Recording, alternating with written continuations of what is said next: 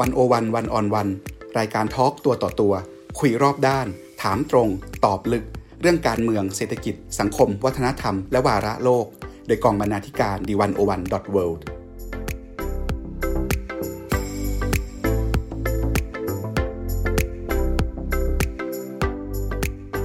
สวัสดีค่ะคุณผู้ฟัง ขอต้อนรับทุกท่านเข้าสู่รายการ 101 One on 1รูปแบบพอดแคสต์ทางเว็บไซต์ d 1 0 1 w o r l d ในช่วงหลายปีที่ผ่านมา หากกล่าวว่าโลกกำลังอยู่ท่ามกลางวิกฤตหนึ่งในวิกฤตหนึ่งที่หลายคนเห็นพ้องต้องกันว่าเรากำลังเผชิญอยู่ก็คือวิกฤตสิ่งแวดล้อม ต้นตอของวิกฤตนี้สืบสาวไปได้หลายทาง แต่ในโลกที่เทคโนโลยีพัฒนาไปอย่างก้าวไกล และเริ่มก้าวเท้าเข้ามาเป็นส่วนหนึ่งของชีวิตผู้คนอย่างใกล้ชิด ปฏิเสธไม่ได้ว่าแพลตฟอร์ม กลายเป็นหนึ่งในต้นตอของวิกฤตดังกล่าว โดยเฉพาะอย่างยิ่งเมื่อการกดแกร็บนั้นกลายเป็นความปกติใหม่ในโลกหลังโควิด ตั้งแต่ต้นทางเมื่อคาร์บอนถูกปล่อยออกมาจากมอเตอร์ไซค์หลายคันที่โลดแล่นอยู่ในเมืองใหญ่ เกือบตลอดเวลา ไปจนถึงปลายทางเมื่อมื้ออาหาร มาจนถึงมือผู้สั่ง แต่ปัญหาที่เห็นได้กับตาอย่างแจ่มชัดที่สุด ก็คือปริมาณขยะที่เพิ่มขึ้นอย่างมหาศาลจากการบริโภค เมื่อปัญหาขยะทวีความรุนแรงขึ้นในยุคแพลตฟอร์ม One-O-One สนทนากับ ดร สุจิตราวาสนาดำรงดี นักวิจัยชำนาญการจากสถาบันวิจัยสภาวะแวดล้อม จุฬาลงกรณ์มหาวิทยาลัย ว่าด้วยโจทย์ปัญหาสิ่งแวดล้อมจากการจัดการขยะ และทางออกของการจัดการขยะในอนาคต วันนี้ดิฉันนารัตยาตันจพัฒกุล กองบรรณาธิการดีวันโอวันดอทเวดำเนินรายการค่ะ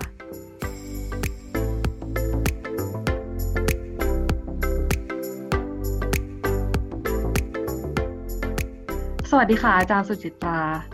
ค่ะ สวัสดีค่ะ ค่ะ อันดับแรกขอเริ่มด้วยคำถามนี้เลยนะคะ ก็คือในช่วงสิบปีที่ผ่านมานี้เนี่ย เรามักจะได้ยินเกี่ยวกับแนวคิดเศรษฐกิจสีเขียวอยู่บ่อยๆ แล้วเราก็ได้ยินบ่อยขึ้นเรื่อยๆเรื่อยๆ อันดับแรกเลยเนี่ย อยากจะถามว่า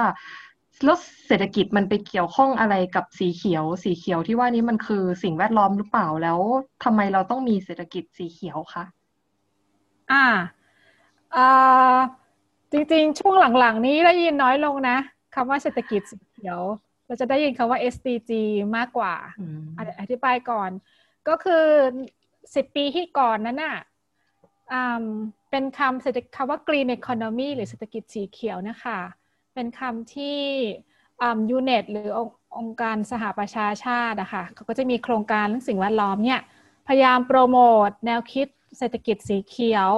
ให้กับ รัฐบาลให้กับประเทศต่างๆ เนี่ย ได้เอาแนวคิดนี้ไปใช้ คือมันมาจากที่ว่า เดี๋ยวนี้ทั่วโลกเนี่ย รัฐบาลเนี่ยก็คือจะมุ่งพัฒนาเศรษฐกิจแบบแนวทุนนิยมใช่ไหมคะ เน้นแบบการผลิตและการบริโภคแบบเสรี อ่า ทีเนี้ย ถ้าในทางเศรษฐศาสตร์ก็จะมองว่าถ้าเราปล่อยให้มีการผลิตและการบริโภคแบบไม่ยั้งคิด มีการใช้ทรัพยากรอย่างฟุ่มเฟือย ผู้บริโภคก็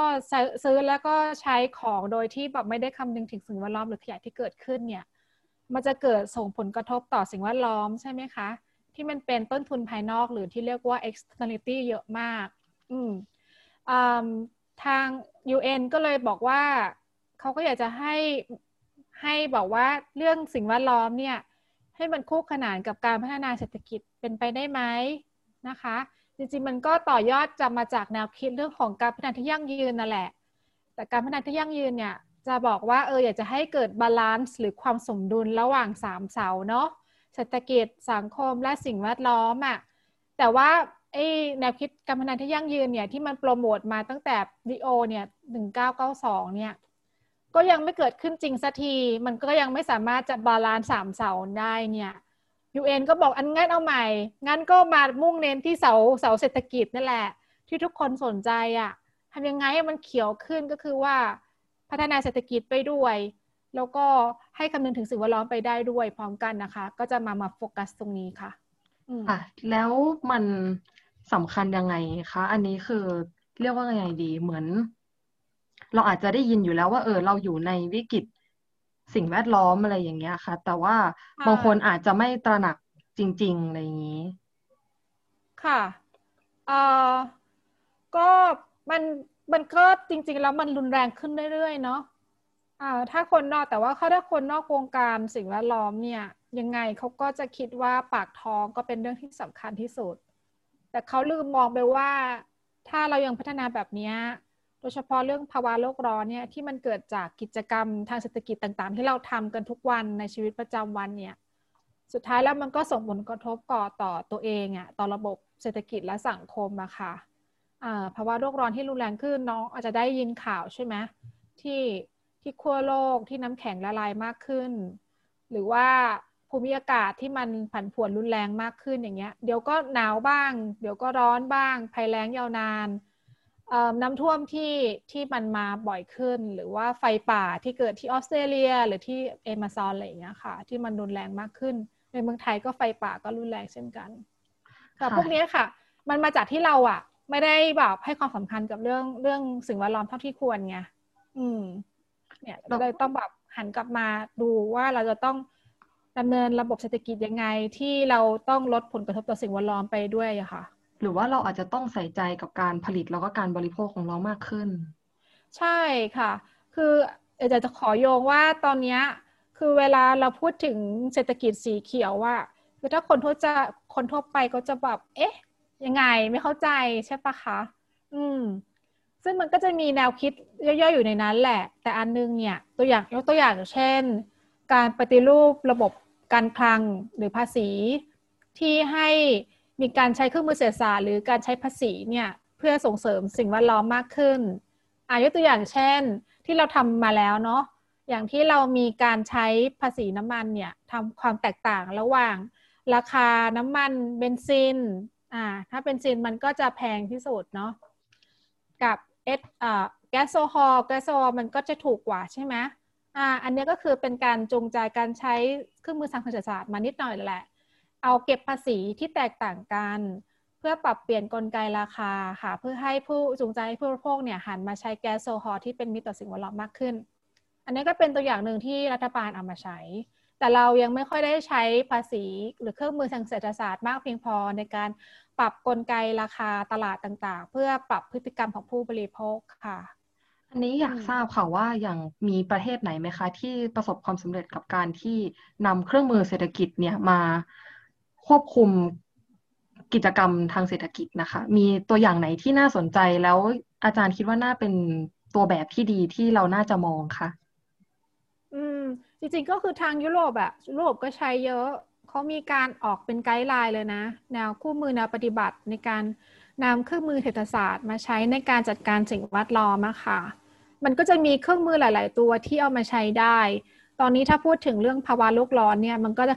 น้องก็จะเป็นเคยได้ยินพวกภาษีคาร์บอนอะไรพวกนี้ค่ะ เก็บแท็กต่างๆ ตอนนี้ก็พอเรื่องพลาสติกรุนแรงมากขึ้น ก็จะมีการเก็บภาษีพลาสติกเหมือนกันเออหรือว่าการที่ใช้การเก็บค่าธรรมเนียมถุงพลาสติกอะ่ะไม่ให้ถุงพลาสติกเป็นของฟรีอีกต่อไปอย่างที่เขาจะมีการเก็บเงินค่าถุงอย่างเงี้ยค่ะอ่าอันเนี้ยเงินเนี้ยคือก็เอาส่งเข้ากองทุนของรัฐ หรือว่าให้ร้านค้าปลีกเนี่ยเอาไป บริจาคให้องค์กรสาธารณประโยชน์อย่างเงี้ยค่ะคือเก็บเงินแค่บาทสองบาทอย่างเนี้ยก็จะเห็นผลว่าผู้พกก็จะปรับพฤติกรรม ใช่ไหมเราก็จะปรับเปลี่ยนมาหิ้วถุงผ้าโดยทันใดก็คือจะไม่รับถุงพลาสติก อันนี้ก็เป็นเครื่องมือสื่อสารที่เราจะเจอในชีวิตประจำวันนะคะค่ะ แล้วอย่างในไทยเนี่ยนะคะคือ แน่นอนคิดว่าน่าจะมีการผนวกนำเศรษฐกิจสีเขียวมาใช้ก็อย่างที่เห็นแล้วว่าเราก็มีมาตรการอะไรต่างๆ อย่างที่อาจารย์บอกว่าก็อาจจะมีการนำเรื่องการงดใช้ถุงพลาสติกมาแล้วอะไรอย่างเงี้ยนะคะ แล้วตอนนี้มันมีความท้าทายอะไรบ้างคะที่ไทยจะต้องเผชิญในการที่จะมุ่งไปสู่เส้นทางเศรษฐกิจสีเขียวที่มันเขียวมากขึ้นยิ่งยืนมากขึ้นค่ะ แล้วตอนนี้เนี่ยเราอยู่ตรงจุดไหนค่ะ ตรงจุดไหนตอนนี้ก็คือบอกว่า ตอนนี้รัฐบาลเนี่ยได้เปลี่ยนไม่ใช่ไม่ได้เปลี่ยนก็คือ เราทุกประเทศตอนนี้ค่ะ เขาไม่ได้ตามแนวคิดเศรษฐกิจสีเขียวซะทีเดียวละเขาเปลี่ยนมาเป็นการมุ่งเป้าไปสู่เรื่อง SDG Sustainable Development Goal นะคะ เป้าหมายการพัฒนาที่ยั่งยืน ซึ่งมันมี 17 ข้อค่ะ ซึ่ง 17 ข้อนี้มันจะไม่ใช่แค่เรื่องมิติทางด้านสิ่งแวดล้อมอย่างเดียว มันจะมีมิติทางสังคมนะคะ เศรษฐกิจด้วย ทีนี้ประเด็นที่เราพูดคุยกันอยู่เนี่ย เช่นเรื่องของการผลิตและการบริโภคที่ยั่งยืนนะคะ มันจะเป็นเป้าที่ 12 หรือ SDG 12 นะคะ เพราะฉะนั้นเนี่ย เวลาเราบอกว่าเรามี progress อะไรมากน้อยแค่ไหนเนี่ย ตอนนี้ภาครัฐและทุกภาคส่วนที่เกี่ยวข้องเนี่ย ก็จะพยายามจะวัดด้วยตัวชี้วัดที่อยู่ภายใต้เป้าต่างๆนะคะ อย่าง SDG 12เนี่ยมันจะเป็นเป้าที่กว้างมากและคาบเกี่ยวกับหน่วยงานที่เกี่ยวข้องต่างๆ มากยกตัวอย่างเช่น เป้าเรื่องของ10ข้อ target ที่ 12.3 จะเป็นเรื่อง food waste นะคะ คือลดขยะอาหารอ่าพอดีว่าอาจารย์เนี่ยจะเน้นไปเรื่องของการปัญหาเรื่องขยะจะเป็นส่วนใหญ่ก็จะจะสนใจในเป้านี้นะคะก็เขาก็จะบอกว่าให้ทุกประเทศเนี่ยจะต้องลด การสร้างขยะอาหารหรือ food waste เนี่ยลงครึ่งหนึ่งของที่เคยสร้างมาเนี่ยภายในปี 2030 นะคะ อีก 10 ปีข้างหน้านี้จะต้องลดครึ่งหนึ่งทีเนี้ยประเทศไทยเจอปัญหาตั้งแต่ว่า เอ๊ะ แล้วเราสร้างขยะอาหารมานานเท่าไหร่ คือข้อมูลพื้นฐานหรือเบสไลน์เนี่ยเราก็ยังไม่ค่อยน่าเชื่อถือ อ่า ช่วงนี้ก็มีการเก็บข้อมูลว่าตกลงจริง ๆ แล้วเนี่ย เราสร้างฟู้ดเวสแค่ไหน มันจะมีฟู้ดลอสด้วยนะคะ แล้วก็ฟู้ดเวสแค่ไหน แล้วก็จะมีการ track monitor ว่า เอ๊ะ มีความพยายามของแต่ละภาคส่วนที่จะพยายามจะลดฟู้ดเวสไปได้มากน้อยแค่ไหน อันนี้ค่ะ ก็เป็นสิ่งที่ทำอยู่ค่ะแล้วอยากทราบว่าใน SDG ข้อ 12 หรือว่าใน SDG ข้ออื่นมันมีการพูดถึงขยะหรือว่า waste ประเภทอื่น ๆ อีกไหมคะ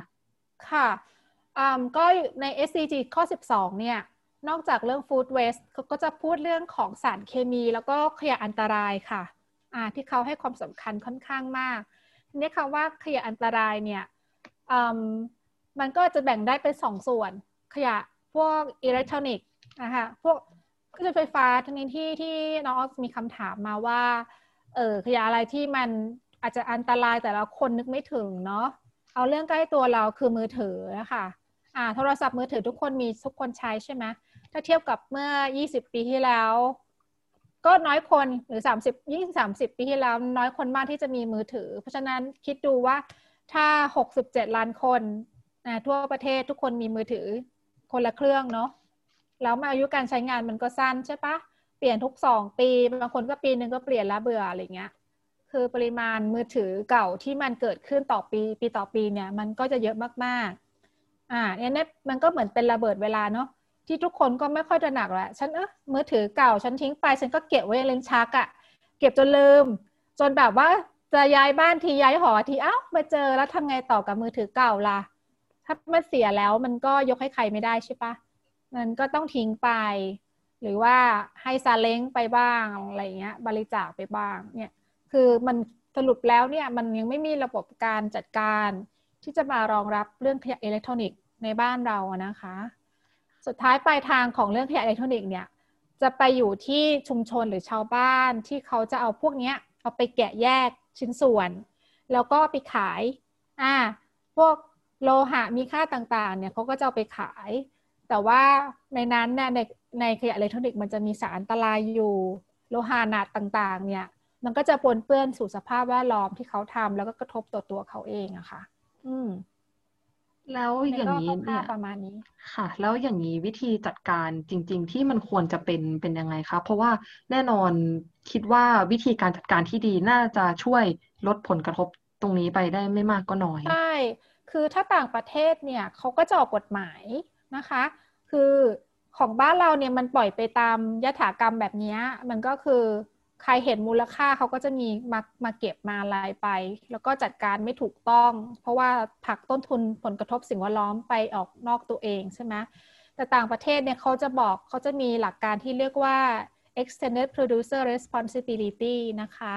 หลักการความรับผิดชอบที่เพิ่มขึ้นของผู้ผลิต คือเขามองว่าผู้ผลิตก็เป็นสาเหตุหนึ่ง คือเขาก็ได้ประโยชน์จากการขายขายมือถือให้เราใช่ปะเออแต่อันนี้ เขาก็ควรจะมีรับผิดชอบกับมือถือที่เราใช้ผ่านการใช้แล้วของผู้บริโภคเนี่ยควรจะมีระบบ take back เก็บรวบรวมกลับคืนเข้าสู่โรงงานรีไซเคิล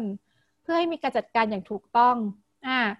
ถ้ามันมีระบบ take back เกิดขึ้นแล้วเนี่ยเราก็จะมั่นใจได้ว่าผู้บริโภคก็จะมีจุดที่จะส่งคืน มือถือเก่าอะ่ะ เข้าไปในระบบ แล้วก็มั่นใจว่ามือถือของเราเนี่ย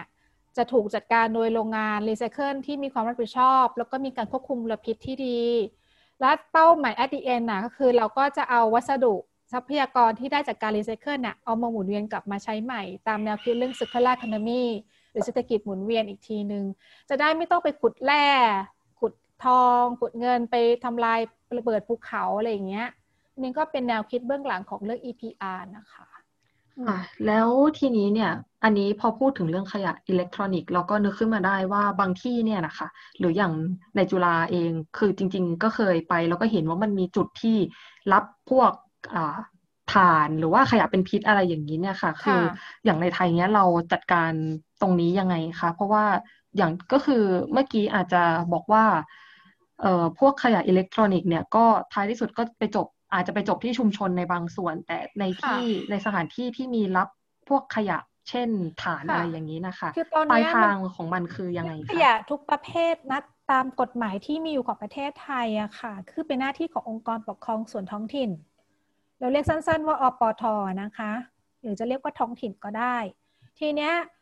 มันก็มีปัญหาว่าอปททั่วประเทศของเราเจ็ดพันกว่าแห่งเนี่ย มันมีทั้งเล็กทั้งใหญ่ไง แล้วศักยภาพเขาก็ไม่ค่อยมี งบประมาณเขาก็น้อย เพราะฉะนั้นเราเลยยังไม่เห็นที่เขาจะมีระบบเก็บรวบรวม ทีเนี้ยไอ e-waste มันมีปัญหาที่มันซับซ้อนไปกว่านั้น เพราะว่ามันจะมีกลุ่มที่มันขายได้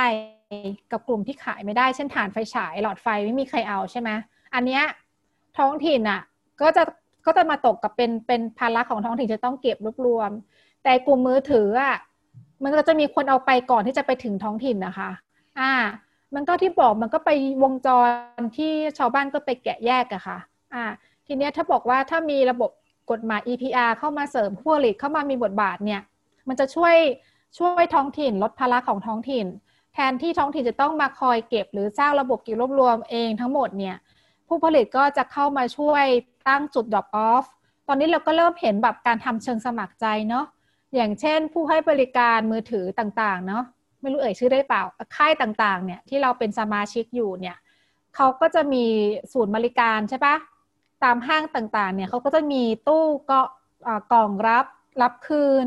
มือถือเก่า แบตเตอรี่ อุปกรณ์ต่างๆ เนี่ย อันนี้ก็มีรับคืน อันนี้เป็นการแสดงความรับผิดชอบของค่ายค่ายมือถือ ผู้ให้บริการมือถือนะ แต่ไม่ใช่ความรับผิดชอบของผู้ผลิตมือถือ แต่เขาก็คิดว่าเขาก็มีส่วนที่ต้องรับผิดชอบเหมือนกันนะคะ แต่ว่ามันเป็นเชิงสมัครใจไง เพราะฉะนั้นเนี่ย มันไปไม่ได้ทั่วถึงนะ จุด drop off เนี่ยคือมันจริงๆแล้วถ้าให้ดีมันต้องทำงานร่วมกับท้องถิ่นแหละ แล้วท้องถิ่นเนี่ยจะต้องมีระบบเก็บแยกตั้งแต่การที่เขาไปเอารถเก็บขยะไปเก็บตามหน้าบ้านน่ะ อันนั้นเนี่ยก็ต้องมีการทำแคมเปญแล้วก็แยกเก็บพวกขยะอันตรายขยะอิเล็กทรอนิกส์ไปด้วย เพราะว่า ถ้าเราส่งคืนหน้าบ้านเนี่ย มันก็จะสะดวกกับเรามากที่สุดใช่ไหมอืม หลายคนก็จะลืมเอามือถือเก่าไปหย่อนที่ห้างไงเออ มันก็จะลำบากตรงนี้แหละค่ะสรุปง่ายๆก็คือว่าเรายังไม่มีเรายังไม่เห็นการจัดการเชิงระบบส่วนมากก็เป็นสมัครใจซะมากกว่า แล้วที่นี้ ใช่ใช่แต่มันก็ดีกว่าไม่มีเนาะแต่ว่าสิ่งที่เราต้องผลักดันต่อไปก็คือให้รัฐบาลเร่งออกกฎหมาย EPR ค่ะ แล้วก็ไม่ใช่แค่เรื่องขยะอิเล็กทรอนิกส์ด้วย EPR สามารถจะใช้ในกับผลิตภัณฑ์ หรือบรรจุภัณฑ์ต่างๆ ได้มากได้มากกว่าเรื่องขยะอิเล็กทรอนิกส์อะค่ะอยากทราบอย่างกฎหมาย EPR เนี่ยนะคะคือมีที่ไหนที่เขาเริ่มใช้กันแล้วบ้างคะใช้ที่ยุโรปมาเกือบสามสิบปีแล้วค่ะ นานมาก ใช่ที่ออก หลักการ EPR เนี่ยครั้งแรกนี่ออกโดยนักวิชาการที่สวีเดนของสวีเดนค่ะ ออกมาเป็นนโยบายของรัฐบาลสวีเดน 30 ปีที่แล้ว เสร็จแล้วทางเยอรมันนะคะ ประเทศเยอรมันเนี่ยได้นำหลักการนี้ไปออกกฎหมาย เรื่องว่าด้วยเรื่องบรรจุภัณฑ์นะคะ ตั้งแต่ปีคศ 1991อ่าแล้วก็จะมีระบบ Green Dot ขึ้นมานะคะ ก็คือผู้ผลิตบรรจุภัณฑ์ร่วมกับร้านค้าปลีกเนี่ย จะต้องมีการทำจัดระบบ take back บรรจุภัณฑ์ที่ตัวเองอะเอาไปจำหน่ายในในในท้องตลาดอะค่ะก็ต้องเก็บรวบรวมกลับมารีไซเคิลให้ได้ ภาครัฐก็จะกำหนดเป้าหมายในการเก็บรวบรวมในการรีไซเคิลขึ้นมาค่ะค่ะคือเรื่องของเรื่องของ EPR เนี่ย เราพยายามจะหาตัวแสดงหรือว่า player ในสังคมที่นอกจากท้องถิ่นอะให้มาช่วยท้องถิ่นมากขึ้น เพราะว่าจะไปโยนภาระให้ท้องถิ่นทำคนเดียวมันก็ไม่ไหวไงทีนี้ถ้าบอกว่าให้ผู้ผลิตทำโดยสมัครใจเนี่ย มันก็จะมีแค่บางรายที่ทำเพราะเขาคิดว่าหน้าที่ของเขาก็คือผลิตแล้วขายอย่างเดียวจบต่างประเทศเลยต้องออกเป็นกฎหมาย เพื่อบังคับให้ทุกผลิตผู้ผลิตทุกเจ้าต้องมาช่วยกันในตรงนี้ค่ะ แต่ก็ไม่ใช่แค่ผู้ผลิตสินค้าอย่างเดียวนะ อย่างร้านค้าปลีกผู้จัดจำหน่ายที่ได้ประโยชน์จากการขายสินค้า ก็ต้องเข้ามามีส่วนช่วยในการรับคืน แล้วก็ส่งต่อส่งต่อในระบบของผู้ผลิตด้วยค่ะค่ะ แล้วทีนี้เนี่ยอย่างเอ่อนอกเหนือไปจากเรื่องขยะอิเล็กทรอนิกส์ที่เราไม่ค่อยอาจจะตระหนักถึงอันตรายของมันอาจจะน้อยเกินไปหรือว่าเรายังมองไม่เห็นแล้ว แล้วอย่างทีนี้เนี่ยอีกขยะ ขยะอีกประเภทหนึ่งที่เรามักจะเห็นแล้วก็เอ่อช่วงนี้ก็เราก็ได้ยินการรณรงค์ให้ลดใช้มากขึ้นเนี่ยก็คือขยะพลาสติกนะคะ ทีนี้เนี่ยเอออยากทราบว่าคือส่วนมากหลายคนก็อาจจะรู้แล้วว่าขยะพลาสติกเนี่ยส่งผลกระทบต่อสิ่งแวดล้อม แต่ทีนี้อยากจะขอช่วยให้อาจารย์ขยายความนิดนึงเขาหรือว่าอาจจะช่วยชี้ให้เราเห็นว่าจริง ๆ แล้วมันมีอันตรายอะไรอีกคะที่เรามักจะมองไม่เห็นหรือมองข้ามมันไป อืมอ่าแล้วน้องรู้เปล่าว่าเคยได้ยินใช่ไหมคะว่าพลาสติกมันย่อยสลายยากอะค่ะ รู้หรือเปล่าว่ามันย่อยสลายยากกี่ปี กว่ามันจะย่อยสลายตามธรรมชาติ ไม่แน่ใจเหมือนกี่เหมือนกันค่ะว่ากี่ปี แต่รู้แน่ๆว่านานมาก ๆ อาจจะเป็นร้อยปีเลยหรือเปล่าคะใช่ใช่สี่ร้อยห้าสิบปีค่ะ นานมาก อ่า คือนานมากคือตายไปแล้วสามชาติอะมันยังอยู่อะค่ะ เกิดใหม่ไปแล้วสามชาติมันยังอยู่อะ เรานึกถึงว่าคือที่มันเป็น hot issue นะตอนนี้ของขยะพลาสติกอะเพราะว่ามันมีการผลิตและใช้พลาสติกแบบครั้งเดียวทิ้งเยอะมากๆนะในยุคที่เราแบบที่บอกมันก็โยงกับเรื่องแพลตฟอร์มอะมีธุรกิจส่งอาหารออนไลน์ take away พฤติกรรมที่เราซื้อกลับละกลับบ้านเยอะอย่างเงี้ยค่ะ มันก็หลีกเลี่ยงการใช้บรรจุภัณฑ์ต่างๆ ไม่ได้ โดยเฉพาะที่มันใส่อาหารและเครื่องดื่ม ซึ่งมันเป็นกลุ่มที่มันจะเกิดเป็นขยะเร็วมาก คือมันมันราคามันด้วยราคามันถูกแล้วฟังก์ชันคุณสมบัติมันดีกันน้ำเบาตกไม่แตกใช่ปะมันเลยได้ไปเล็บอ่ามันอ่าก็เลยมีการใช้เยอะ แต่ใช้เยอะเนี่ยเราไปริโภคเนี่ยแป๊บเดียวไงคือถ้าเทียบกับมือถืออะเราใช้มันสองปีใช่ปะแต่ว่าเราเราสมมติว่าเราอยากกินกาแฟหรือว่าชานมไข่มุกอะเราเราสั่งมา เราดื่มมันสิบนาทีอะแล้วเราก็ทิ้งมันไป แต่ไอ้ที่ทิ้งมันไปมันอยู่กับโลกไปสี่ร้อยห้าสิบปีไงอันนี้ค่ะคือเป็นเป็นปัญหาเรื่องของขยะพลาสติก แล้วบรรจุภัณฑ์พวกนี้แบบใช้ครั้งเดียวทิ้งส่วนใหญ่เนี่ยมันมันรีไซเคิลได้ยากค่ะ มันไม่มีมูลค่าในการรีไซเคิลเพราะฉะนั้นก็จะไม่มีกลุ่มไหนที่จะมาคอยเก็บกลับไป เพราะว่าเขาขายต่อไม่ได้ สุดท้ายแล้วมันก็ตกค้างในสิ่งแวดล้อม เราก็จะเห็นภาพเรื่องของขยะทะเลเนาะ มันไปอยู่ทะเล หรือว่าอยู่ในตกค้างในแหล่งน้ำต่างๆ เนี่ยแล้วที่คนไม่ค่อยตระหนักเท่าไหร่ก็คือว่าพลาสขยะพลาสติกเวลามันตกค้างในสิ่งแวดล้อมเนี่ยมันจะเริ่มแตกตัวเป็นชิ้นเล็กๆที่เราเรียกว่าไมโครพลาสติกอะค่ะ น้องเคยได้ยินคำว่าไมโครพลาสติกไหมเคยค่ะ ช่วงนี้อาจจะมีข่าวข่าวเกี่ยวกับเรื่องสิ่งแวดล้อมเรื่องไมโครพลาสติกมากขึ้นนะคะไมโครพลาสติกเนี่ยโดยนิยามมันอะจะเล็กกว่า เล็กกว่าครึ่งเซนนะคะ 0.5 0.5 เซนลงเล็กลงไปเรื่อยๆ ระดับไมครอนระดับถึงระดับนาโนที่เรามองไม่เห็น ต้องใช้อุปกรณ์หรือกล้องสองเท่านั้น คือสมมุติว่ามันเล็กขนาดเท่ากับเม็ดทรายหรือเล็กกว่านั้นน่ะแล้วถ้าแล้วชิ้นใหญ่มันก็จะแตกตัวได้เยอะใช่ปะเราคิดดูว่าเราสร้างขยะเยอะมากๆ มีการคาดการณ์ว่าตอนนี้ขยะพลาสติกที่ไปลงทะเลเนี่ย ทั่วโลกนะคะ ไม่น้อยกว่า 8 ล้านตันหนึ่งตันน่ะของพลาสติกคือมันเยอะมากเพราะมันเบาไงคือขนาดหนึ่งตันของมันคือเยอะมากๆ เอางี้เอา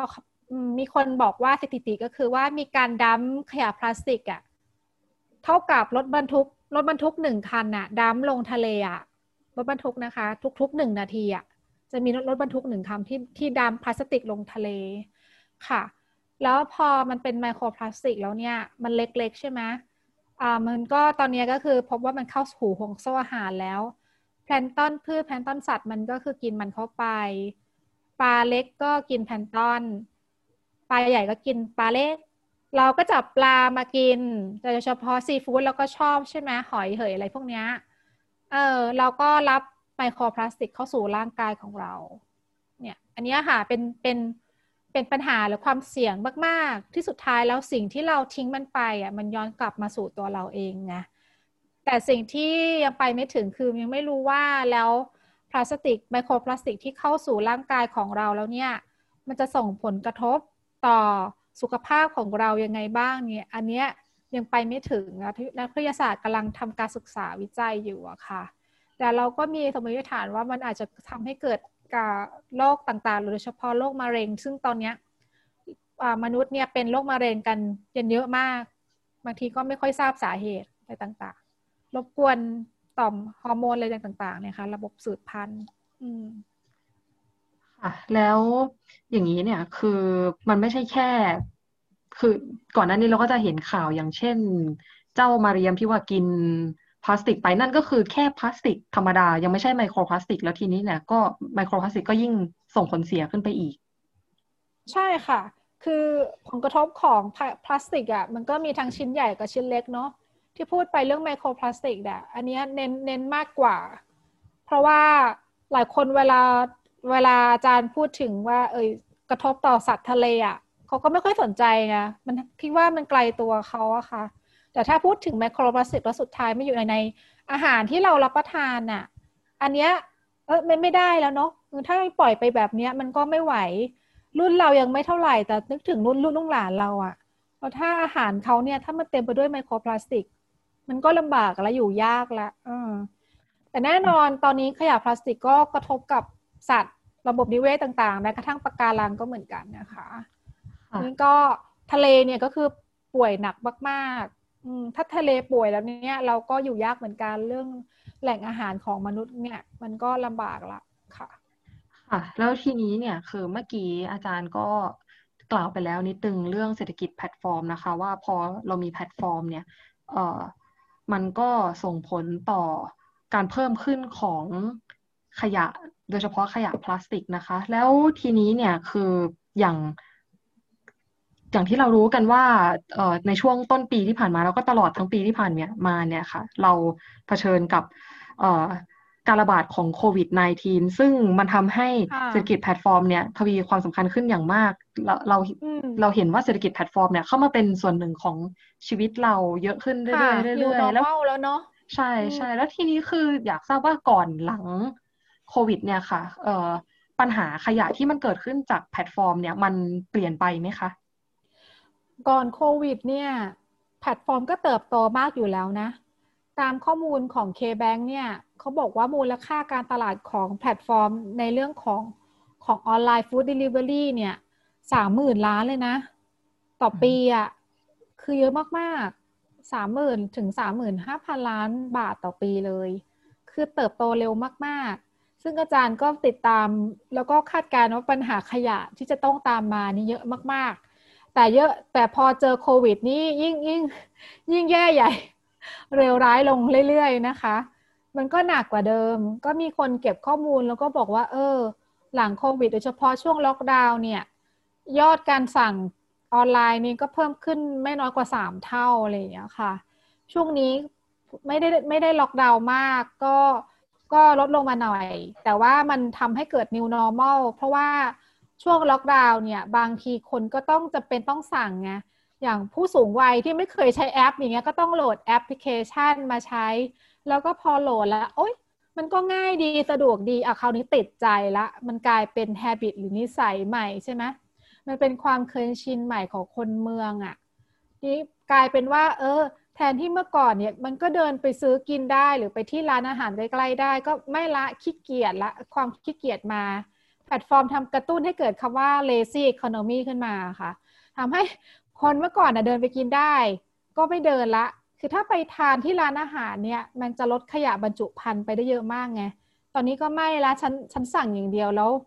แพลตฟอร์มเนี่ยเขาก็จะมีปรับแข่งขันกันดุเดือดมากใช่ปะมันก็จะมีการออกโปรโมชั่นหนึ่งแถมหนึ่งอะไรเงี้ยลดห้าสิบเปอร์เซ็นเยอะ คือกระตุ้นให้เราอะยิ่งสั่งใช่ ดี๋ยวบอกว่าตัวอาจารย์เนี่ยไม่มีแอปพลิเคชันนะ แต่ว่าคนรอบข้างก็มีกันทุกคนอะไรอย่างเงี้ยค่ะ เราแต่เราส่วนตัวเราเราเราเราคอนเซิร์นเรื่องขยะไงเราก็คิดว่าไม่มีก็อยู่ได้อะแต่คนแบบอาจารย์มันก็อยู่น้อยมันก็จะเป็นส่วนน้อยมากๆของสังคมแล้วไงสังคมยุคใหม่แล้วยิ่งพอช่วงล็อกดาวน์ยิ่งแบบคุมยากมาก ห้ามใจยากมาก ใช่ค่ะ แล้วตอนนี้มันก็กลายเป็น new normal แล้วไง ก็เห็นแบบพออยู่คอนโดเนี่ยจะเห็นพวกนิสิตนักศึกษาเนี่ยสั่งกันเป็นว่าเล่นเลยคือทุกคนทั้งที่ว่าเออจริง ๆ เราก็เดินไปกินข้างๆก็ได้ก็ไม่ไปกิน อันเนี้ยทำให้ขยะบรรจุภัณฑ์น่ะมันเยอะมากๆนะคะค่ะแล้วทีนี้เนี่ยพอยิ่ง เศรษฐกิจแพลตฟอร์มมันเติบโตขยะมันตามมาเพิ่มขึ้นเรื่อยๆ มาก ๆ อย่างที่แบบเราอาจจะไม่ได้ตระหนักมากพอ แล้วทีนี้เนี่ยมันมีมันไปเพิ่มความท้าทายในการจัดการขยะประเภทนี้ไหมคะ มันก็มาซ้ำเติมกับปลายทางเราก็ไม่มีระบบแยกขยะไงมันก็ทั้งต้นทางมาบรรจุพันเพียบมาพอกินเสร็จอะก็โยนทิ้งรวมใส่ถุงเดียวกันทิ้งให้กับท้องถิ่นน่ะ เนี่ยค่ะนี่มันก็คือเป็นพฤติกรรมที่ทำให้เรื่องขยะเนี่ย มันก็วิกฤตมากขึ้นเรื่อยๆ มันก็โยงกลับไปเรื่องของปัญหาไมโครพลาสติกเนี่ยในท้ายที่สุดเนาะทีเนี้ยเอ่อจะแก้ยังไงดี มันจะมีว่าบทบาทเป็นบทบาทของใคร จริงๆแล้วถ้าพูดแบบแฟร์เนี่ย ธุรกิจแพลตฟอร์มอะ่ะมันไม่ใช่ผู้ร้ายนะ เพราะว่ามันเกิดมาเมื่อเพื่อตอบแกลบหรือปัญหาหรือความต้องการของผู้บริโภค มันมันก็มีข้อดีในแง่เช่นว่าอย่างถ้าเป็นผู้สูงอายุที่ติดเตียงอยู่บ้านอะไปซื้ออะไรไม่ได้การที่มีออนไลน์มาส่งเนี่ยมันก็ดีกว่าใช่ไหมเพียงแต่ว่าการที่มันมันเป็นแบบทุนยมทุนนิยมเสรีมากเกินไป การแข่งขันทางการตลาดมากจนเกินไปทำให้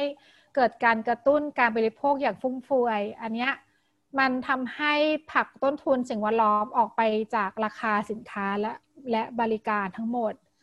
โดยที่เขาพยายามจะอุดหนุนใช่ไหมค่าขนส่งต่างๆ เนี่ยเพื่อให้คนอะมาใช้กับเจ้านี้มาก การอุดหนุนต่างๆ ในหลักเนี่ยมันคือส่วนทางกับแนวคิดเศรษฐกิจสีเขียว หรือการผลิตและการบริโภคที่ยั่งยืนนะคะพออุดหนุนแล้วเราคิดว่าราคามันถูกลงไงค่าอาหารเออสั่งออนไลน์เอาไปถูกกว่าทานที่ร้านเราก็จะมาเลือกสั่งออนไลน์มากกว่า ซึ่งมันเลี่ยงการมาด้วยกับ บรรจุภัณฑ์เนี่ยมันไม่ได้ เพราะมันมาจากร้านค้า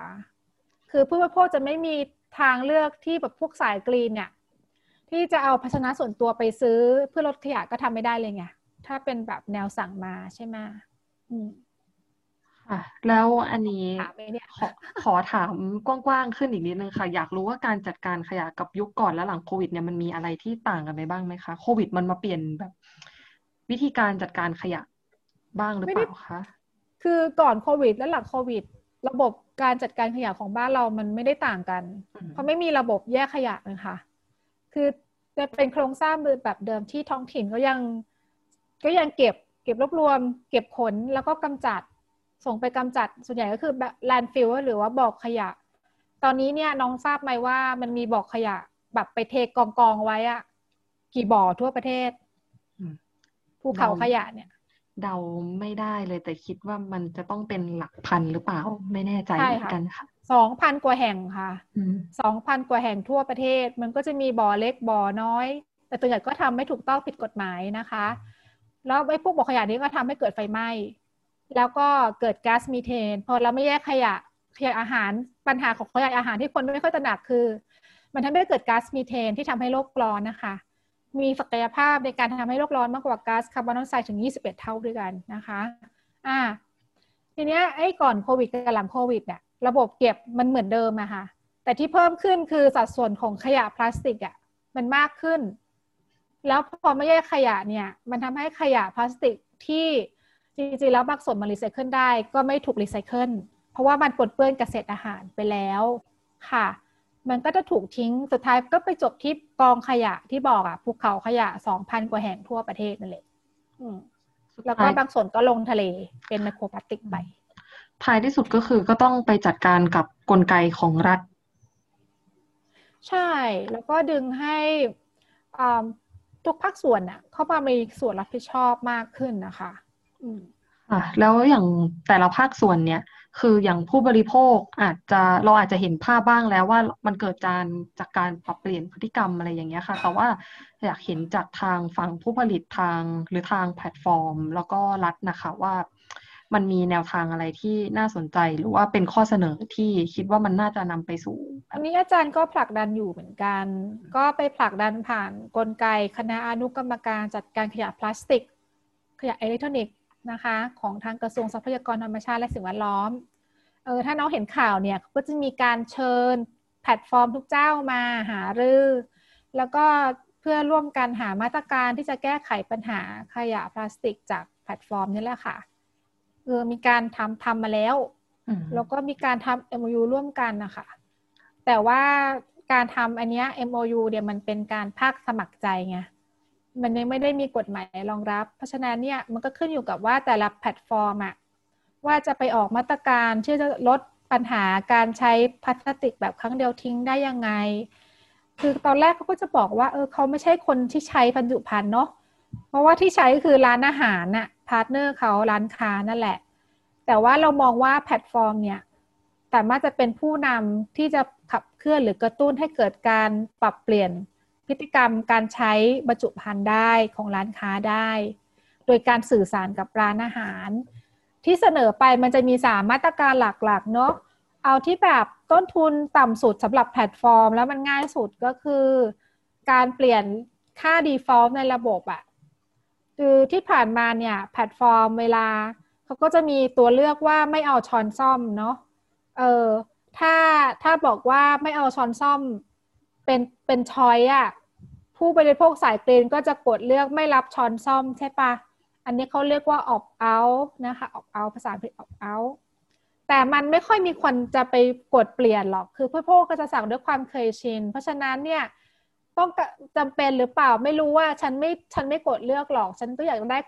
อาหารมาเร็วๆ เพราะฉะนั้นมันก็จะตามมาด้วย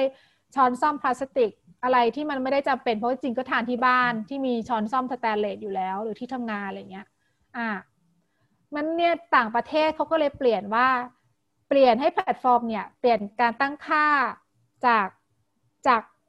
ขออย่างเงี้ยก็คือเป็น opt opt in ก็คือว่า default เนี่ยจะไม่ให้ช้อนซ่อม แต่ว่าถ้าคุณต้องการนะคุณค่อยกดเลือก อันเนี้ยจะลดการใช้ช้อนซ่อมพลาสติกไปได้มากกว่า แล้วมันก็ไม่ได้เป็น cost มากสำหรับแพลตฟอร์ม แล้วผู้บริโภคเนี่ยก็ไม่ได้ตัด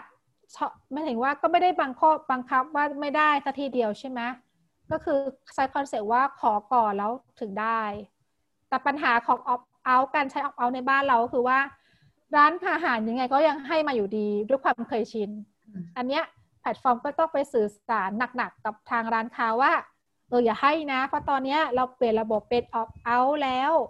เอาไว้แค่ว่ามีผู้บริโภคขอ request มาคุณค่อยใส่มานะอะไรเงี้ย อันนี้ก็เป็นแบบง่ายสุดแล้วที่เราผลักดันให้ทุกแพลตฟอร์มทำนะคะ เปลี่ยนจาก opt out เป็น opt in ขอก่อนค่อยให้ แต่ challenge มากไปกว่านั้นก็คือว่าจะให้แพลตฟอร์มกระตุ้นให้ร้านอาหารเนี่ย เปลี่ยนการใช้บรรจุภัณฑ์จากพลาสติก หรือโฟมเนี่ยเป็นบรรจุภัณฑ์ที่เป็นมิตรต่อสิ่งแวดล้อมมากขึ้น อาจจะไปแบบบรรจุภัณฑ์แบบธรรมชาติไปเลย ใบตองถ้าทำได้จานกาบหมากหรือกล่องชานอ้อยเนาะอีกแบบหนึ่งก็คือไปเป็นบรรจุภัณฑ์แบบเป็นพลาสติกชีวภาพนะแต่พลาสติกชีวภาพก็ต้องเป็นแบบชนิดที่มันเป็น compostable ด้วยนะที่แบบย่อยสลายได้เป็นปุ๋ยได้ อย่าเป็นแบบออกโซซึ่งแบบ มันจะกลายเป็นไมโครพลาสติกอะค่ะ อันนั้นก็อันนั้นก็เป็นแบบอีกแบบหนึ่งก็แพลตฟอร์มก็ต้องสร้างแรงจูงใจตรงนี้เหมือนกัน ใช่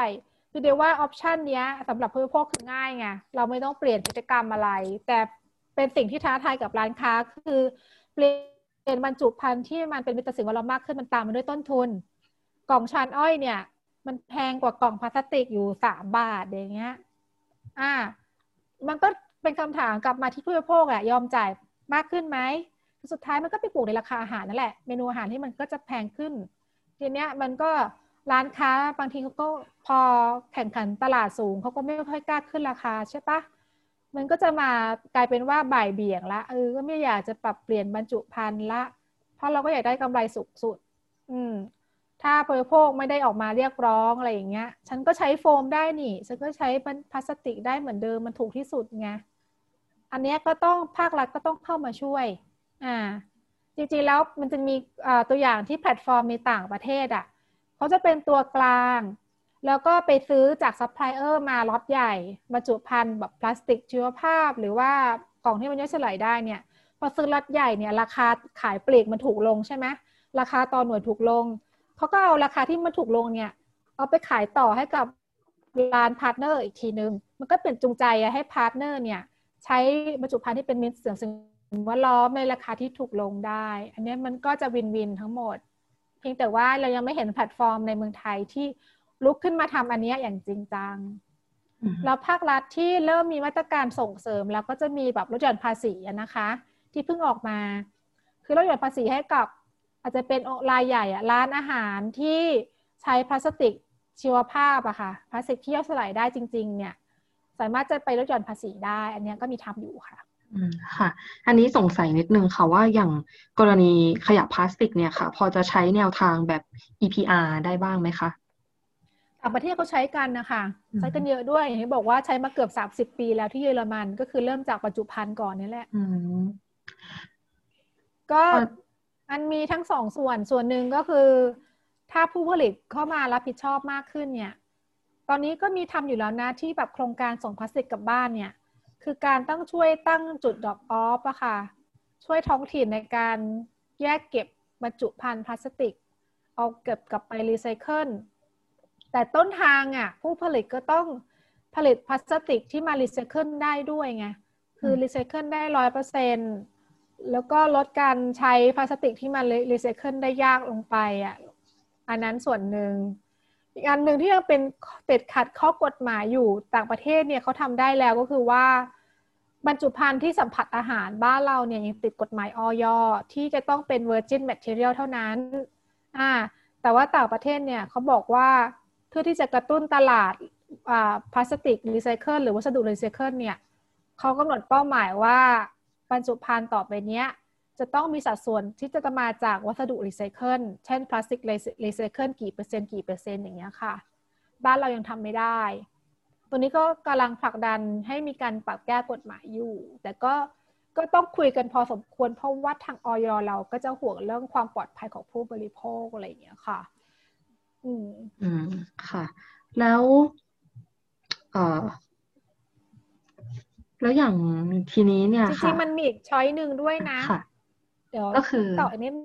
หนึ่งตรงที่จะแก้ปัญหาขยะจากบรรจุจากแพลตฟอร์มเนี่ย มีอีกโมเดลหนึ่งนอกจาก replace เป็นบรรจุภัณฑ์ที่ย่อยสลายได้ หรือเป็นมิตรต่อสิ่งแวดล้อมได้มากขึ้นแล้วเนี่ย มันจะมีโมเดล reuse หรือการใช้ภาชนะที่ใช้ซ้ำได้ อันนั้นเนี่ยเป็นสิ่งที่ท้าทายแพลตฟอร์มมาก ๆ เพราะมันจะไปเปลี่ยนวิธีการทำธุรกิจปัจจุบัน อ่า แต่ว่าเริ่มมีแพลตฟอร์มที่ทำแล้วในต่างประเทศแล้วในเมืองไทยจะเป็นแบบสตาร์ทอัพอะในบาง area คือระบบ reuse เนี่ยมันจะต้องอาศัยความร่วมมือของผู้บริโภคในการส่งคืนภาชนะไงเขาจะเปลี่ยนจากพลาสติกแบบใช้ครั้งเดียวทิ้งอะ่ะมาเป็น Tupperware หรือว่าโมเดลผูกปิ่นโตอะเออ ก็คือจะเป็นลักษณะส่งปิ่นโต แล้วคนทานทานเสร็จก็ส่งคืน ส่งคืนในรอบออเดอร์ทั้งครั้งถัดไปก็ได้ หรือว่าไปส่งคืนตามจุด drop off ในจุดต่างๆ อย่างเงี้ยคือเนี้ยถ้าในแง่สิ่งแวดล้อมในการลดขยะเนี่ยลดขยะได้มากกว่า option อื่นนะ แต่มันเป็นทำทำได้ยากสำหรับแพลตฟอร์มเออเพราะว่ามันสวนทางกับวิถีของการสั่งแบบนี้สั่งแบบนี้คนสั่งมันคือขี้เกียจไงแล้วคนจะคุณจะให้คนสั่งที่มีนิสัยขี้เกียจเป็นทุนเดิมอะ่ะ มาล้างบรรจุภัณฑ์แล้วส่งคืนเนี่ย มันคือมันยากมาก มันอาจจะใช้ได้สำหรับกลุ่มสาย green อะที่แบบเอ้ยสั่งเรารู้สึกผิดก็ ถ้ามีโมเดลนี้เป็นทางเลือกหน่อยก็ดีเลยอย่างเงี้ยส่งคืนได้ค่ะ ประมาณนั้นนะคะ หรือว่าอาจจะสร้างความท้าทายให้กับตัวแพลตฟอร์มด้วยหรือเปล่าคะเพราะว่าในในหนึ่งก็คือเศรษฐกิจแพลตฟอร์มเนี่ยรายได้ที่มันได้มามันอาจจะมาจากเอ่อ turnover ที่มันถี่ด้วย เป็นไปได้หรือเปล่าคะอันนี้มันก็ไม่ได้เกี่ยวกับเรื่องมาว่ามันรอบออเดอร์มันจะลดลงนะ เพียงแต่ว่ามันเพิ่มความยุ่งยากในการดีไซน์ระบบอะเพราะว่าเดิมเนี่ยแพลตฟอร์มก็แค่อำนวยความสะดวกเรื่องของการส่งข้อมูลไปยอดออเดอร์ไปที่ร้านอาหารร้านอาหาร ให้ไรเดอร์ใช่ไหมไรเดอร์ส่งถึงบ้านจบ แต่เนี้ยมันมีต้องย้อนกลับมาไง ที่ต้องส่งคืนภาชนะละมาที่ร้านอาหารร้านอาหารต้องทำความสะอาดอีกทีนึง อะไรเงี้ย มันเพิ่ม logistic cost อะมากกว่านี่ก็ระบบ reuse มันอาจจะได้ทำได้ในบาง area ที่เช่นว่าในพื้นที่ของโซนสำนักงานอยู่เยอะ ๆ อย่างเงี้ย ก็น่าจะทำได้บ้าง ก็เสนอเป็นทางเลือกอะค่ะ ว่าเออแพลตฟอร์มก็อาจจะลองดูว่าจะทำได้เป็นไปได้ไหม เพราะว่าต่างประเทศก็ยังมีทำได้เลยทำไมเราจะทำไม่ได้ ถ้าเราแบบ มีความรับผิดชอบ เราจะแสดงความรับผิดชอบต่อสิ่งแวดล้อมจริงๆอะนะคะค่ะ ซึ่งมันก็อย่างที่เราคุยกันเนาะมันก็เกี่ยวข้องกับทุกภาคส่วนของสังคม แล้วอันนี้ค่ะผู้บริโภคก็ต้องเรียกร้องนะออปชันทางเลือกต่างๆ อะ อืมมาเหมือนกัน อันนี้สงสัยค่ะ อยากทราบว่าทำไมจิตสำนึกในการอนุรักษ์สิ่งแวดล้อม หรือว่ากลไกในการ เรียกว่าอะไรดีผลักดันให้เปลี่ยนพฤติกรรมให้คนรักสิ่งแวดล้อมเนี่ยมันถึงเติบโตได้ดีที่ยุโรปอะค่ะพอจะมีคำอธิบายบ้างไหมคะเพราะเมื่อกี้อย่างที่เราคุยก็มีทั้งสวีเดนแล้วก็เยอรมันด้วย มันก็เป็นไปทั้งหมดแหละค่ะ ของในในสหภาพยุโรปหรือว่า ในประเทศที่พัฒนาแล้วอะ่ะเอ่อเรื่องมันแล้วมันก็เป็นระดับขั้นของการพัฒนาด้วยเนาะ อย่างเรื่องขอว่าตอนแรกเนี่ย ถ้าเป็นประเทศที่ยากจนหรือว่ากำลังพัฒนาเนี่ยเราก็ปากท้องไม่อิ่มอะ่ะถึงตอนนี้เราก็ยังไม่อิ่มเนาะเพราะถ้าพูดถึงคนจนหรือคนรายได้น้อยเราก็เยอะมาก เราไม่สามารถจะคาดหวังให้คนจนเนี่ย มามาอุ้ยฉันแคร์สิ่งแวดล้อมรักโลกอะไรเงี้ย ยากไงถ้าคนที่ปากท้องไม่อิ่มอะเขาก็ไม่ไม่สนใจเท่าไหร่ อันนี้เราก็เข้าใจได้นะคะ เพียงแต่ว่า เราแล้วยังไงอะแล้วเราจะปล่อยให้เป็นแบบนี้ตลอดหรอ คือมันก็ต้องมีระบบอะไรที่จะต้องมาปรับเปลี่ยน เราไม่สามารถจะไปคาดหวังให้ผู้บริโภคเนี่ย ลุกขึ้นมาทำเพื่อสิ่งแวดล้อมได้ ถ้าปากท้องเขายังไม่อิ่ม แต่ผู้ผลิตและภาครัฐเนี่ยสามารถจะปรับกฎปรับเปลี่ยนกฎกติกาอะไรบางอย่างเนี่ย เพื่อปรับพฤติกรรมของคนได้ ให้ให้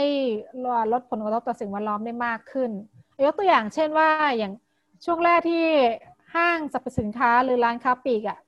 พร้อมใจกันงดแจกถุงใช่ปะคนก็บ่นกัน เออ แล้วก็กระทบว่าก็ห่วงว่ากระทบคนจนแต่ถามว่าตอนนี้มีใครตายไหมคือ มันก็ไม่มีใครแบบว่าเดือดร้อนมากไง กับการที่ไม่ได้รับถุงฟรีจากร้านค้า เพราะอะไรเพราะว่าแม้แต่คนที่จนอะเขาก็ยังมีถุงพลาสติกที่บ้านไงคือเอาแค่ว่ามันมีภาชนะหรืออะไรที่มันหรือตะกร้าพูดใจอะ เอามาใช้ซ้ำได้ อาจารย์ยังเห็นคนพม่าที่เป็นคนงานก่อสร้าง เขายังเอากระกระป๋องสีอะกระป๋องสีทาบ้านที่มันใช้หมดแล้วเขาก็มารียูสถือไปเซเว่นน่ะ ถือไปร้านสะดวกซื้อไปซื้อของอะวันนี้ก็คือคุณก็มีภาชนะอะไรที่ใกล้ตัวคุณก็ไปซื้อของได้เพียงแต่ว่าที่ผ่านมาเนี่ย เราแค่แค่กลัวไงว่ามันกระทบกับคนทุกคน แต่เราไม่ได้มองว่าเฮ้ยสิ่งที่เราทำแค่เพียงเล็กน้อย แล้วทุกคนแค่ปรับเล็กน้อยเนี่ย มันช่วยสิ่งแวดล้อมได้มาก อย่าลืมว่าเราใช้ถุงพลาสติกเนี่ยต่อปีเนี่ยอยู่ที่สี่หมื่นห้าพันล้านใบนะคะ เราที่ห้างร้านพร้อมใจกันงดแจกเนี่ยมันประมาณ 30%แต่ตอนนี้ที่มันท้าทายคือพอหลังโควิดเนี่ยมันก็จะมีการผ่อนคลายการแจกถุง การงดแจกถุงไป แล้วก็ตามร้านข้างทางเนี่ยมันก็ยังใช้กันค่อนข้างเยอะอะค่ะ นี่กลับมาว่าแล้วต่างประเทศเนี่ยคือเขาจะมีการปลูกฝังตั้งแต่เด็ก เรื่องสิ่งแวดล้อมเนี่ยเขาก็จะให้ความสำคัญมาก แล้วพอเรื่องมันไม่ใช่ว่าทุกคนต้องดิ้นรนเพื่อปากท้องแล้วเนี่ย คนก็อยากได้อยู่ในสภาพแวดล้อมที่มันดีขึ้น เขาก็จะเรียกร้องเรื่องการที่มีอากาศสะอาดใช่ไหมคุณภาพชีวิตที่ดีอะไรอย่างเงี้ยค่ะเขาก็จะแคร์เรื่องสิ่งแวดล้อมค่อนข้างมากอะค่ะ ตอนนี้ถามว่าคนไทยก็แคร์มากขึ้นแล้วนะ โดยเฉพาะคนเมืองเนาะ คนที่มีการศึกษาเนี่ยเขาก็จะสายกรีนเนี่ย มีนะมีจำนวนมากขึ้นเรื่อยๆนะ จริง ๆ ก็แอบมีความหวังอยู่ แต่ว่าถ้าเราจะผลักให้ทางประเทศเนี่ย เพิ่มจำนวนคนที่ตระหนักเรื่องนี้มากขึ้นเนี่ย มันต้องลงไปที่ระบบการศึกษานะคะอ่ากระทรวงศึกษาธิการแล้วก็โรงเรียนในสังกัดท้องถิ่นน่ะ ก็ต้องบุกฝังเรื่องนี้มากขึ้นตั้งแต่เด็กๆอะค่ะแต่ทางนี้ก็คือก็ต้องมีทั้งความรับผิดชอบของทาง ผู้ผลิตด้วยควบคู่กันไป ใช่ เพราะว่าหลายครั้งเรามันจะได้ยินคำเปนว่า เอ้ย ขอทุกขอความร่วมมือทุกคนพกถุงผ้าอะไรพวกนี้คือ การรณรงค์ขอความร่วมมือกับผู้บริโภคอย่างเดียวมันไม่ได้ผล เราต้องมีการสร้างระบบบางอย่างโครงสร้างพื้นฐานที่เอื้อให้ผู้บริโภคเนี่ยปรับพฤติกรรมด้วย เพราะเราไม่สามารถจะลองขอให้คน 67 ล้านคนมา มาทำเรื่องสิ่งแวดล้อมได้ ถ้าเขาไม่แคร์เขาก็สนใจแต่ปากท้องใช่ปะแต่ถ้ามันกฎกติกามันเหมือนเรื่องแมสไงเรื่องของการใส่คาดหน้ากากเนาะช่วงล็อกดาวน์หรือช่วงโควิดอะก็มันก็จะมีร้านค้าบอกว่า ถ้าคุณไม่มีแมสเนี่ยคุณห้ามเข้าร้านค้าใช่ปะนี่คือการปรับเปลี่ยนกฎกฎกติกาใหม่ของสังคมอะเออ มันก็ทำได้ใช่ปะตอนนี้ก็คือเราก็มีนอมใหม่เรื่องของการต้องใส่หน้ากากเวลาเราออกไปข้างนอก เนี่ยมันก็คือการปรับพฤติกรรม เพราะว่ากฎกติกาของสังคมมันเปลี่ยนไป เช่นเดียวกันว่า เออ ห้างร้านเขางดแจกถุงนี่คือกฎกฎกติกาใหม่ของสังคมแล้วที่เรารับรู้แล้วเราก็เริ่มปรับตัว มันเป็นสิ่งที่เราก็ค่อยค่อยสร้างกฎกติกาใหม่เพิ่มขึ้นมาเรื่อยๆอะค่ะ ก็เชฟอัพเป็นขึ้นมา แต่มันต้องควบคู่กับความตระหนักของประชาชนด้วย จะได้รู้ว่าเออ ถ้ามีกฎกติกาใหม่ที่มันดีต่อสิ่งแวดล้อมเนี่ย คุณก็อย่าไป คุณก็อย่าโวยวายวายมากก็คือแบบให้ความร่วมมือเถอะเพราะว่ามันดีกับต่อต่อโลกแล้วก็ดีต่อเราในท้ายที่สุดนั่นเองอะค่ะ แล้วก็ต้องให้ทุกคนในสังคมไม่ว่าจะรวยยากดีมีจนยังไงทำได้ด้วย ใช่ ใช่คือเป็นอย่างนั้นเพราะนั้นนโยบายสิ่งแวดล้อมเนี่ย เราก็ต้องคำนึงถึงถึงคนนักจนด้วยว่าจะกระทบมากน้อยแค่ไหน แต่อย่านำมาอย่าเอาคนจนมาเป็นข้ออ้างของการไม่ทำอะไรเลย อันนี้เป็นสิ่งที่อาจารย์กลัวมาก เช่นอะไรคะ อย่างกรณีที่แบบกล่องโฟมอะมันอยู่เป็นพันปีนะคือมันย่อยสลายยากมาก แล้วก็มันค่อนข้างอันตรายต่อสุขภาพเนาะมันมีกระแสที่ต้องแบนกล่องโฟมมาเยอะมากเนาะแต่เราแต่เราไม่เคยจะกล้าที่จะแบนมันจริงจังหรือว่าจะเก็บภาษีกล่องโฟมเลย ทั้งที่เรามีกล่องชานอ้อยเรามีวัสดุทางเลือกอยู่อยู่มากขึ้นแล้ว มันทำให้วัสดุทางเลือกอะยังไงราคาก็สู้กล่องโฟมไม่ได้ ราะว่ามันราคามันห้าสิบตางค์อะกล่องชานอ้อยมันสามบาทห้าบาทอะ ยังไงก็สู้ไม่ได้ เคยเสนอว่าทำไมเราไม่เก็บภาษีกล่องโฟมล่ะ เออให้มันแพงขึ้นอะ วัสดุทางเลือกมันจะได้สู้ได้ใช่ไหมเออ ก็ไม่กล้า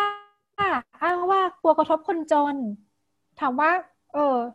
ถ้าเรามีข้ออ้างอย่างนี้ตลอดไปอะ ปัญหาสิ่งแวดล้อมมันก็แก้ไม่ได้สักทีไงทำไมเราไม่มองอีกด้านหนึ่งว่าการเก็บภาษีเพื่อสิ่งแวดล้อมเนี่ย อย่างน้อยภาครัฐน่ะ ยังได้เม็ดเงินนะ รายได้จากการเก็บภาษีอะคุณเอามาอุดหนุนมาจุพันทางเลือกให้มันถูกลงสิ มันก็ทำได้ใช่ปะไปสนับสนุนนวัตกรรมเทคโนโลยีต่างๆ เพื่อสร้างวัสดุทางเลือกให้มันมีเป็นให้มีมากขึ้นในท้องตลาดอะมันทำได้ เอาเงินเงินเงินภาษีบางส่วนเนี่ยเอาไปสร้างจิตสำนึกไปสร้างระบบไปให้ท้องถิ่นน่ะจะพัฒนาระบบแยกขยะมันก็ทำได้ อันนี้คือเป็นโอกาสที่เรามักจะลืมไปจากการที่เราใช้ tax หรือเครื่องมือทางเศรษฐศาสตร์นะคะโอเคค่ะ คุยกันมาถึงตรงนี้แล้วตอนท้ายเนี่ยอยากจะขอให้อาจารย์ช่วยขมวดสรุปนิดนึงว่าในมุมของอาจารย์เนี่ย เศรษฐกิจแพลตฟอร์ม แล้วก็เศรษฐกิจแบบที่ยั่งยืนเนี่ยมันไปด้วยกันได้ใช่ไหมคะ ตอนนี้มันยังสวนทางกันอยู่นะ แต่ในอนาคตเราพอจะเห็นทิศทางอะไรไหม หรือว่าในตอนนี้มันยังยังไงอยู่ คือก็ต้องทำอย่างจริงจังมากขึ้นอะอ่าแพทอย่างที่บอกอะคือที่ที่เล่าข้อเสนอที่บทบาทที่แพลตฟอร์ม สามารถทำได้ที่จะลดผลกระทบ สิ่งแวดล้อมอะจากการดำเนินธุรกิจเนี่ยเขาทำได้แหละได้หลากหลาย แต่ขึ้นอยู่ว่าเราจะเขาจะทำหรือไม่ แล้วภาครัฐและภาคประชาสังคมอะจะ ผลักดันหรือหรือกระตุ้นเขาให้ทำและตัวเองอะมีส่วนร่วมรับผิดชอบมากน้อยแค่ไหน มันก็ทั้งสองฝั่งที่มันต้องไปด้วยกัน จริงมันสามสามขาเนาะสามเหลี่ยม จะมีภาครัฐผู้ผลิตแล้วก็ภาคประชาชนหรือผู้บริโภคเนี่ยสามส่วนเนี้ยต้องต้องต้องร่วมมือกันอย่างจริงจัง ขอให้เลิกทีเถอะที่แบบทำแบบผิวๆหรือว่าทำแบบ PR ไม่ได้เป็นแบบทำอย่างจริงจังอันเนี้ย เราทำกันมาเยอะแล้วแล้วมันไม่ได้ผลอยากจะให้แบบเรามาทำอย่างจริงจังสักทีเพื่อเพื่อจะได้แบบอย่างน้อยบรรเทาวิกฤตสิ่งแวดล้อมที่มันเกิดมากขึ้นนะตอนนี้ค่ะก็คือเราก็มีเส้นทางเราเห็นเส้นทางอยู่ แต่เราจะเดินไปไหม จะเดินไปยังไงก็เป็นเรื่องของอนาคตนะคะไหมค่ะกระทรวงทรัพย์จะลุกขึ้นมาหรือกระทรวงการคลังอะก็เชลเลนอยู่ว่าเออจะใช้เครื่องมือทางเศรษฐศาสตร์ที่มีที่ตัวเองใช้ได้มากมากขึ้นกว่าเดิมไหม เออก็ไม่ใช่แค่อุดหนุนปากท้องเรื่องอะไรนะคนละครึ่งอย่างเดียวอย่างเงี้ย อันนั้นก็กระเป๋ามันก็หมดแล้วอะเออเราจะมีเงินจากการเก็บภาษีสิ่งแวดล้อมมาเติมกระเป๋าไหมแล้วไปใช้ไปใช้เพื่อเพื่อปรับปรุงคุณภาพสิ่งแวดล้อมของบ้านเราจริง ๆ อะไรอย่างเงี้ยขอบคุณอาจารย์สุริตามากค่ะ ที่พาเราไปทำความเข้าใจโลกสิ่งแวดล้อมในยุคแพลตฟอร์มสำหรับวันนี้อาจารย์สุริตาและดิฉันขอลาท่านผู้ฟังไปก่อน พบกับรายการ One O One One-on-One รูปแบบพอดแคสต์ได้ใหม่ในตอนหน้า สวัสดีค่ะ